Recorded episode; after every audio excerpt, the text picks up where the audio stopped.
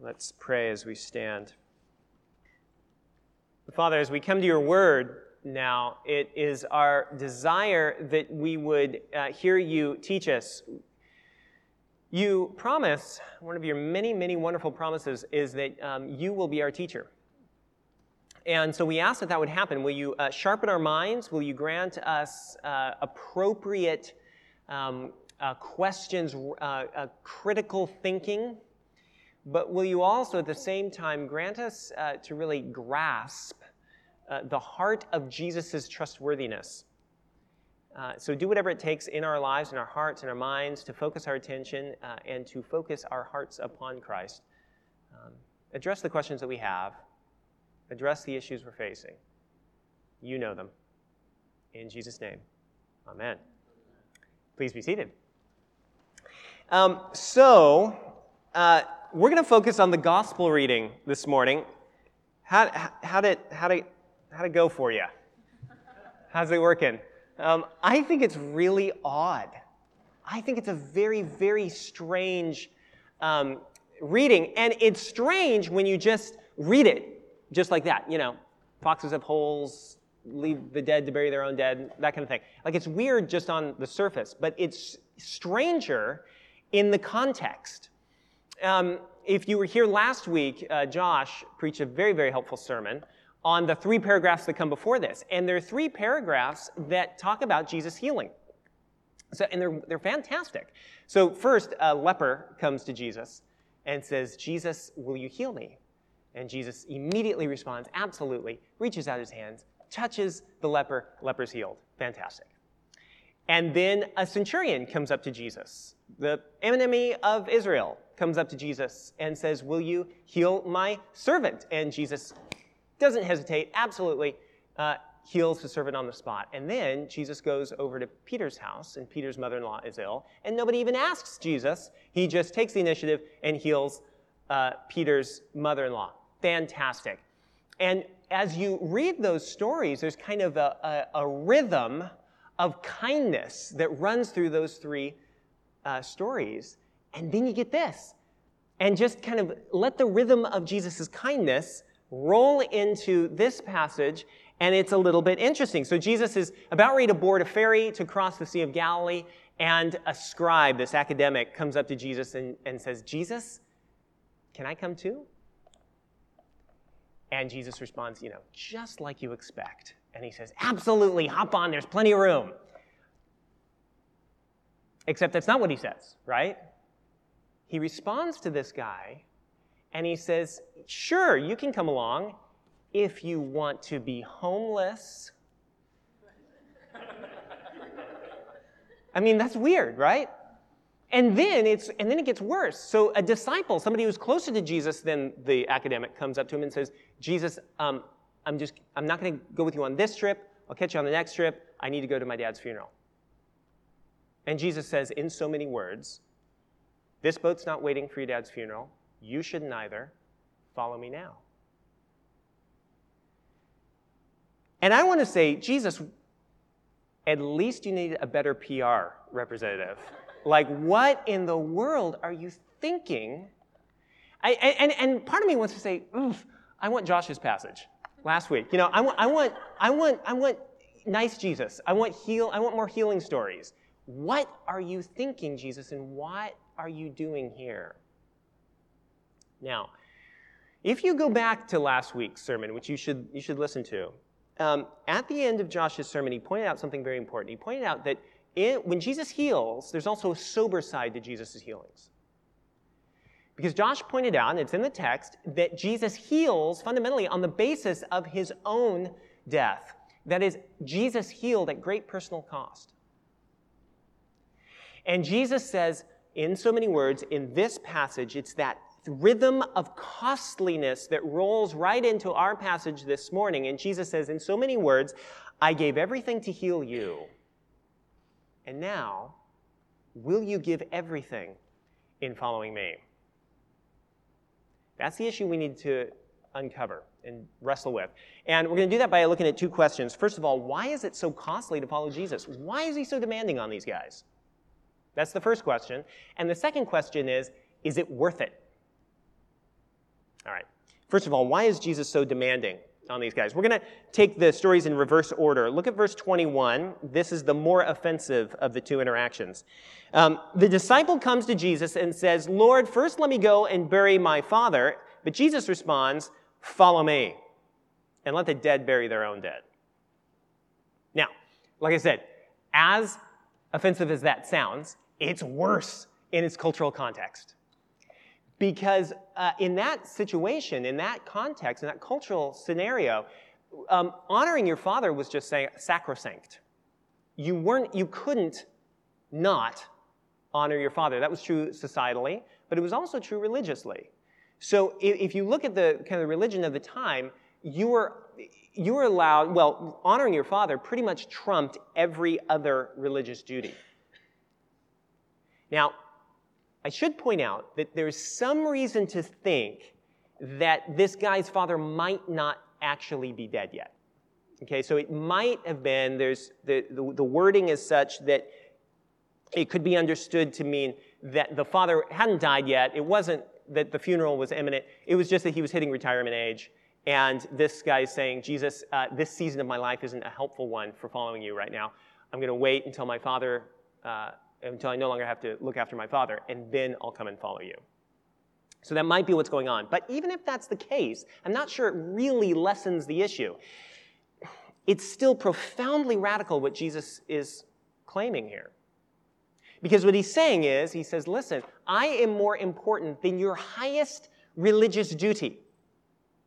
I am more important, says Jesus, than your father. And therefore, I'm more important than your family. Nothing, Jesus says here, is more important than following me, so follow me now.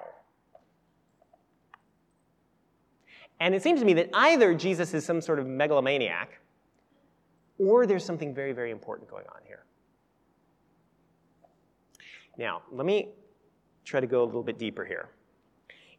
If you read through the Gospels, the people who meet Jesus and then reject Jesus very often they are not the kind of obviously immoral, notorious sinners.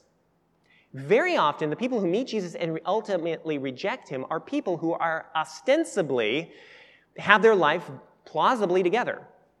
However, what happens is that people who reject Jesus usually they in their hearts they're taking some good thing in their life and making it the main thing in life and according to Jesus, and this is consistent, according to Jesus, that is a terminal spiritual illness that he wants to heal. Um, David Foster Wallace makes this point very, very powerfully. David Foster Wallace was, a, was a writer, not a Christian, but he saw this dynamic uh, very, very clearly. I've used this quote before, but I think it's worth uh, hearing again. Uh, he, he, this is part of a speech he gave at a university graduation. He said this he said, You get to consciously decide what it is that means the most to you. You get to decide what to worship. There is no such thing as not worshiping. Everybody worships. The only choice we get is what to worship. And an outstanding reason for choosing some sort of God or spiritual type thing to worship, whatever that might be, is that pretty much anything else that you worship will end up eating you alive. If you worship money and things, if that, if that is where you tap real spiritual meaning in life, then you will never have enough of it. You will never feel that you have enough. That's the truth. Worship your own body and beauty and sexual allure, and you will always feel guilty and ugly. And when time and age start showing, you will die a million deaths before they finally plant you. Worship power, and you will feel weak and afraid. Worship your intellect, and you will end up feeling stupid and a fraud and always on the verge of being found out. Now, like I said, Wallace is not a Christian, and yet he sees this dynamic working very, very clearly. So he says, listen, all of us have to find meaning in life, and whatever it is that you use to give you meaning, whatever it is you put first in your life, that's the thing you worship. And he argues that if you end up worshiping the wrong thing, it will kill you it'll eat you alive. It's a terminal spiritual illness. Now, Jesus agrees.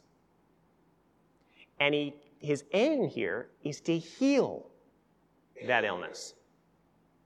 In fact, if you look at verse 22, when Jesus says, let the dead bury their own dead, there's very good reason to think that what he's saying here is, let the spiritually dead do the thing that they're going to do. They're living for something that will end up killing them from the inside out. But just, they're going to do what they're going to do. But he says to the disciples, but you live differently.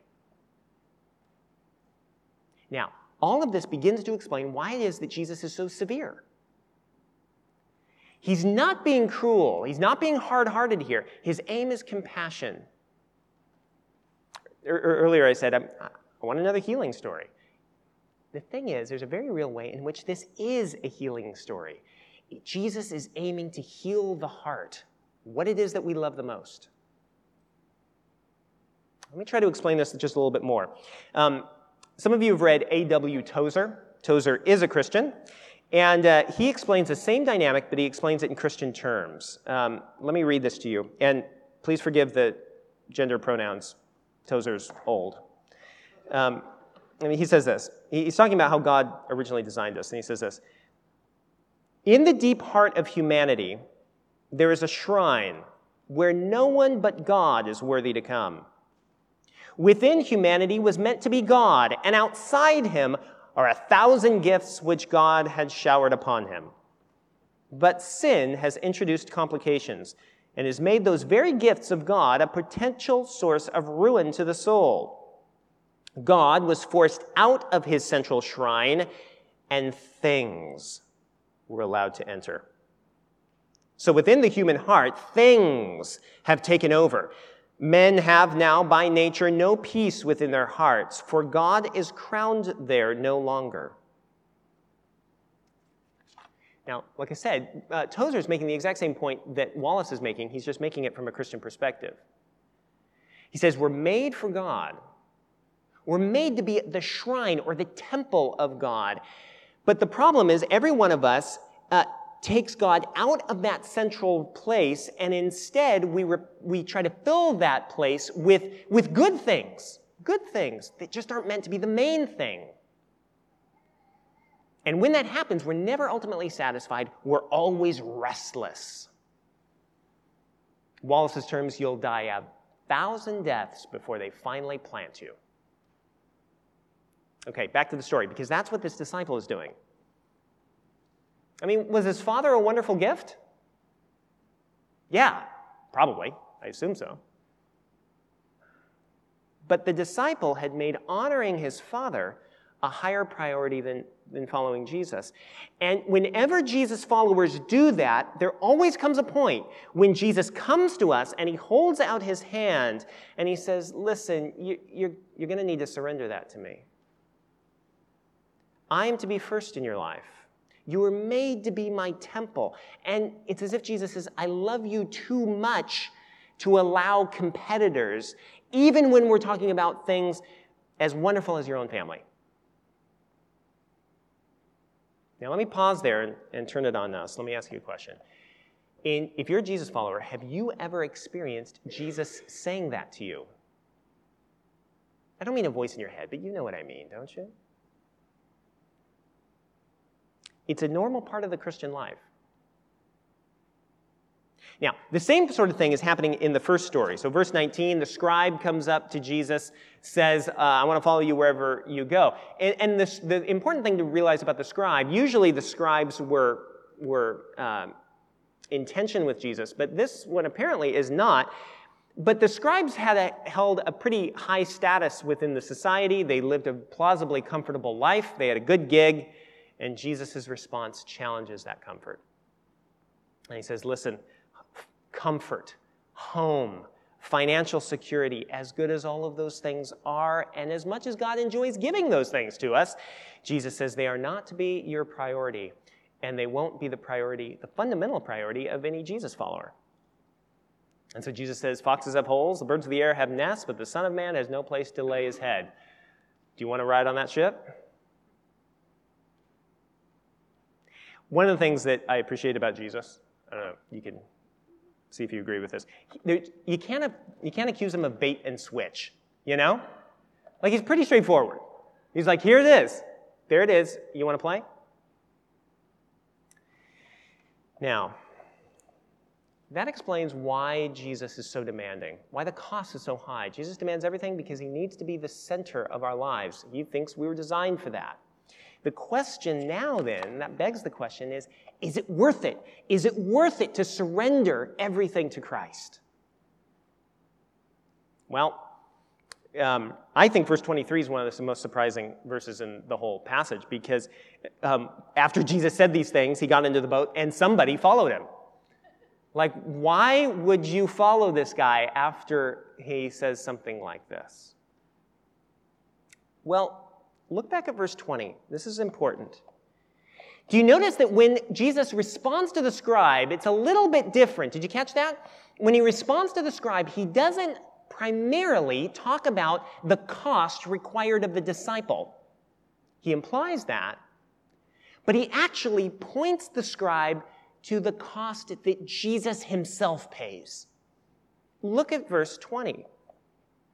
He says, Foxes have holes and the birds of the air have nests, but the Son of Man, that's how Jesus referred to himself, the Son of Man has no place to lay his head. Now, my question is why does Jesus highlight his own sacrifice here?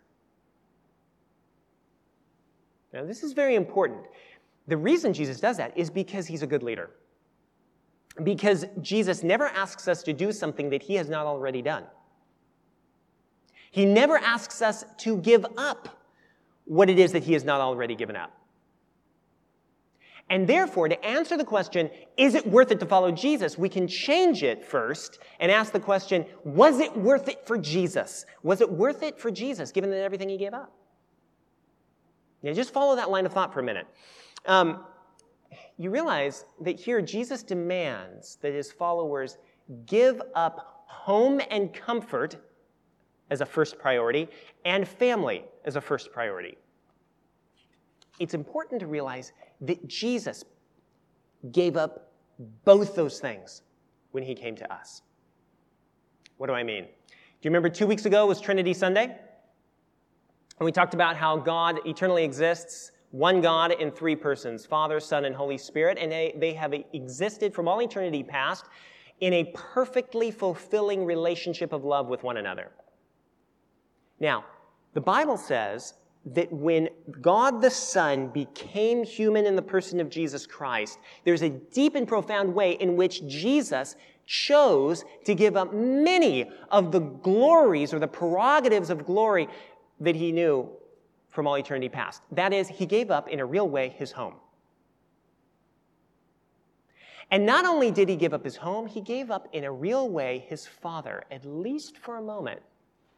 Do you remember when Jesus was dying on the cross? He says, My God, my God, why have you forsaken me?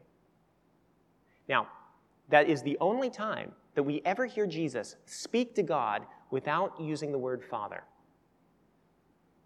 Now, why is that important?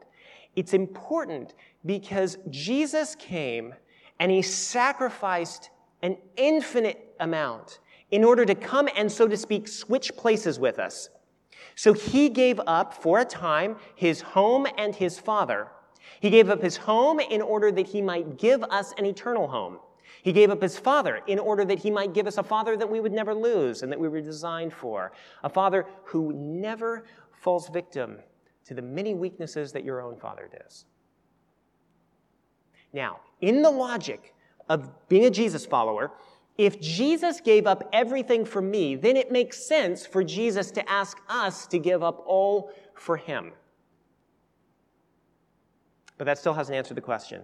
The question is was it worth it for Jesus? Given that sacrifice, was it worth it? Well, just, just think about this. Friends, do you think Jesus regrets the cross? You know beforehand he didn't really want to go, right? Remember the garden? Jesus says, Father, if this cup can, if there's another way, if this cup can pass from me, please, that'd be great. but he says, Nevertheless, not my will, but your will be done. Jesus chose to put God as the first priority in his life precisely as he was facing becoming infinitely homeless and infinitely cut off from his Father at the cross. And nevertheless, he says, Your will, not my will. But given the magnitude of that sacrifice, did, does he regret it now? Friends, it was his path to glory. It was his path to infinite glory. And according to Jesus, the whole way the system works is that his path is our path. We get his, the benefits that he purchased, which means if it was worth it for him, it will certainly be worth it for us. And I suppose it's not even, I mean, it sort of makes sense, doesn't it? I mean, think about uh, David Foster Wallace. He's right. We have to live for something. Now, if that's true, why not live for something that lasts forever? Wouldn't that make sense? I mean, even if you're not a Jesus follower, wouldn't it be great if you could live for something that lasts forever? Because we can live for a comfortable life. And even if we get it, although it's very hard to actually grasp it, but even if we get it, it won't last forever. It won't. And we can live for our family. And even if you get a good one, which keep in mind, they're harder to come by than you might imagine. Even if you get a good one, they won't last forever. If you have to live for something, why not live for the one who, who died for you and gave up everything for you and then gained everything for you and who defeated death? That's the heart of the logic of discipleship. God gave his life in Jesus Christ so that we could have a life that could never be lost. And that's why it makes sense. That's why it's worth it. Um, there's a guy called Jim Elliot. He said this famously. He said, He is no fool who gives up what he cannot keep in order to gain what he cannot lose. And the thing, one of the things that's important to keep in mind is that the payoff for a believer is not just after death. I'm not just talking about the afterlife. In Mark chapter 10, Jesus is teaching pretty much the same thing as this, and the disciples ask the same question that we're asking, and they say, Hey, Jesus, we've given up everything. Is there a payoff? And Jesus says this He says, I tell you the truth. No one who has left home or brothers, or sisters or mother, or father or children, or fields, or, or for me and for the gospel, will fail to receive a hundred times as much in this present age.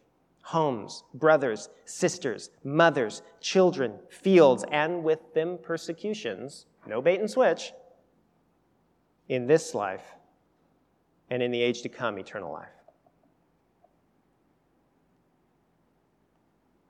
Now, that puts all this puts before us a, a massive big question, right? Um, for some of us, we're just wrestling with whether or not to follow Jesus. And if that's where you're at, then this passage says something very, very bold. Jesus is asking you to do something very, very courageous. He's saying in so many words, He says, Listen, step into my boat, trust me with your life. It will cost you everything, and I will give you everything, and you will not regret it. And there's others of us who have been following Jesus for a long time. And some of us who have been following Jesus for a long time are actually right now in the midst of feeling the pain of sacrifice. And the question, if that's where you're at, the question that is up for you is Jesus, is it worth it? Can I trust you? Are you going to see me through? Because right now, if I'm honest, it looks bleak and dark ahead of me.